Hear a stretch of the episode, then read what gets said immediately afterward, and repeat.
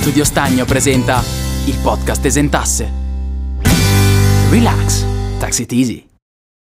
Benvenuto, sono Lorenzo Stagno e questo è il tuo primo podcast Esentasse.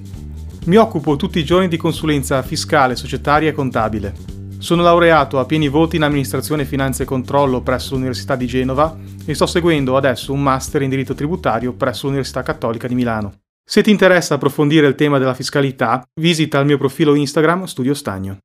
Ma veniamo a noi, perché podcast esentasse? Semplice, è una delle poche cose che non pagherai mai nella vita. Iniziamo subito con l'argomento di oggi, i tributi e il prelievo fiscale. Possiamo definire i tributi come tutte quelle somme che siamo obbligati a pagare allo Stato. I tributi, come saprai, hanno un'origine antichissima nella storia. Infatti, fin da quando l'uomo ha iniziato a vivere in comunità organizzate, sono stati imposti dei tributi da pagare ai capi della comunità. Un passaggio fondamentale nella storia risale al 1215 con la Magna Carta Libertatum, firmata in Inghilterra da Re Giovanni Senza Terra. I baroni riuscirono a costringere il re a firmare questo documento con cui, tra le altre cose, si vincolava l'introduzione di nuove tasse all'approvazione da parte dei baroni stessi.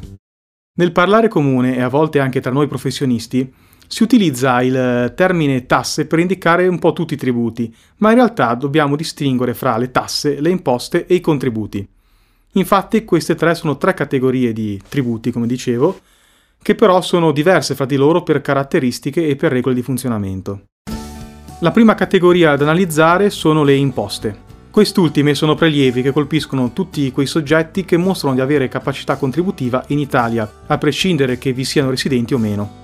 Le imposte sono strettamente legate a questo principio della capacità contributiva, che è sancito direttamente dalla nostra Costituzione nell'articolo 53. Cosa significa che bisogna avere capacità contributiva per essere chiamati a pagare le imposte? In pratica vuol dire che è tenuto a pagare le imposte solamente chi mostra di avere disponibilità economiche che superino le risorse necessarie per la sopravvivenza. Quindi ti starai chiedendo ma cosa servono le imposte? Le imposte servono a finanziare la spesa pubblica dello Stato, a prescindere dai settori su cui lo Stato va a investire. Infatti con la nostra IRPEF che paghiamo tutti gli anni vengono finanziate sia l'istruzione, sia la sanità, sia tutti gli altri settori della spesa pubblica. È fondamentale comprendere quali siano quegli eventi che mostrano che tu abbia capacità contributiva, in modo da capire quando è che sei chiamato a pagare le imposte. Solo la legge può stabilire quali atti siano in grado di far emergere una capacità contributiva. Infatti l'articolo 23 della nostra Costituzione prevede che sia proprio la legge a individuare le cosiddette fattispecie imponibili. Possiamo dire che nella prassi siano quattro gli eventi che fanno emergere una capacità contributiva e quindi fanno emergere una imponibilità.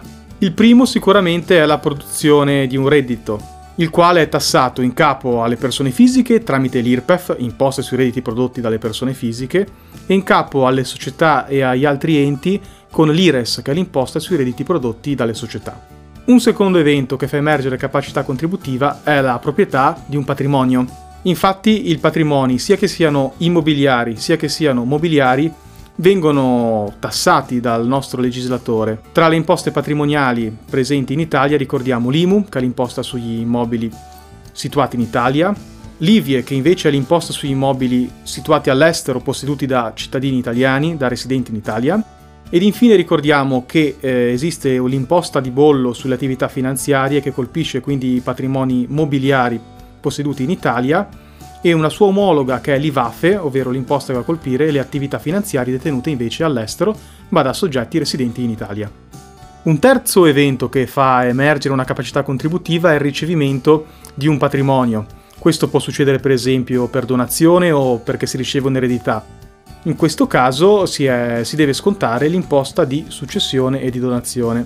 Infine, il quarto evento che fa emergere capacità contributiva è il consumo. Infatti, quando noi andiamo ad acquistare un bene o un servizio, sappiamo che questo è sottoposto alla famigerata IVA.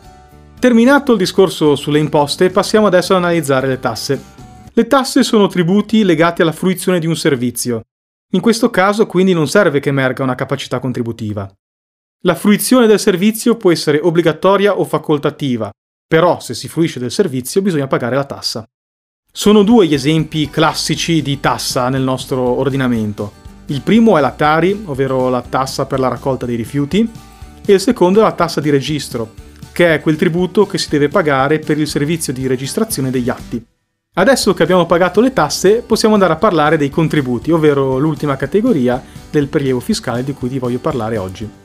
I contributi sono un ibrido, una via di mezzo fra le tasse e le imposte. Infatti eh, devono esserci sia la fruizione di un servizio sia una capacità contributiva affinché si sia chiamati a pagare i contributi.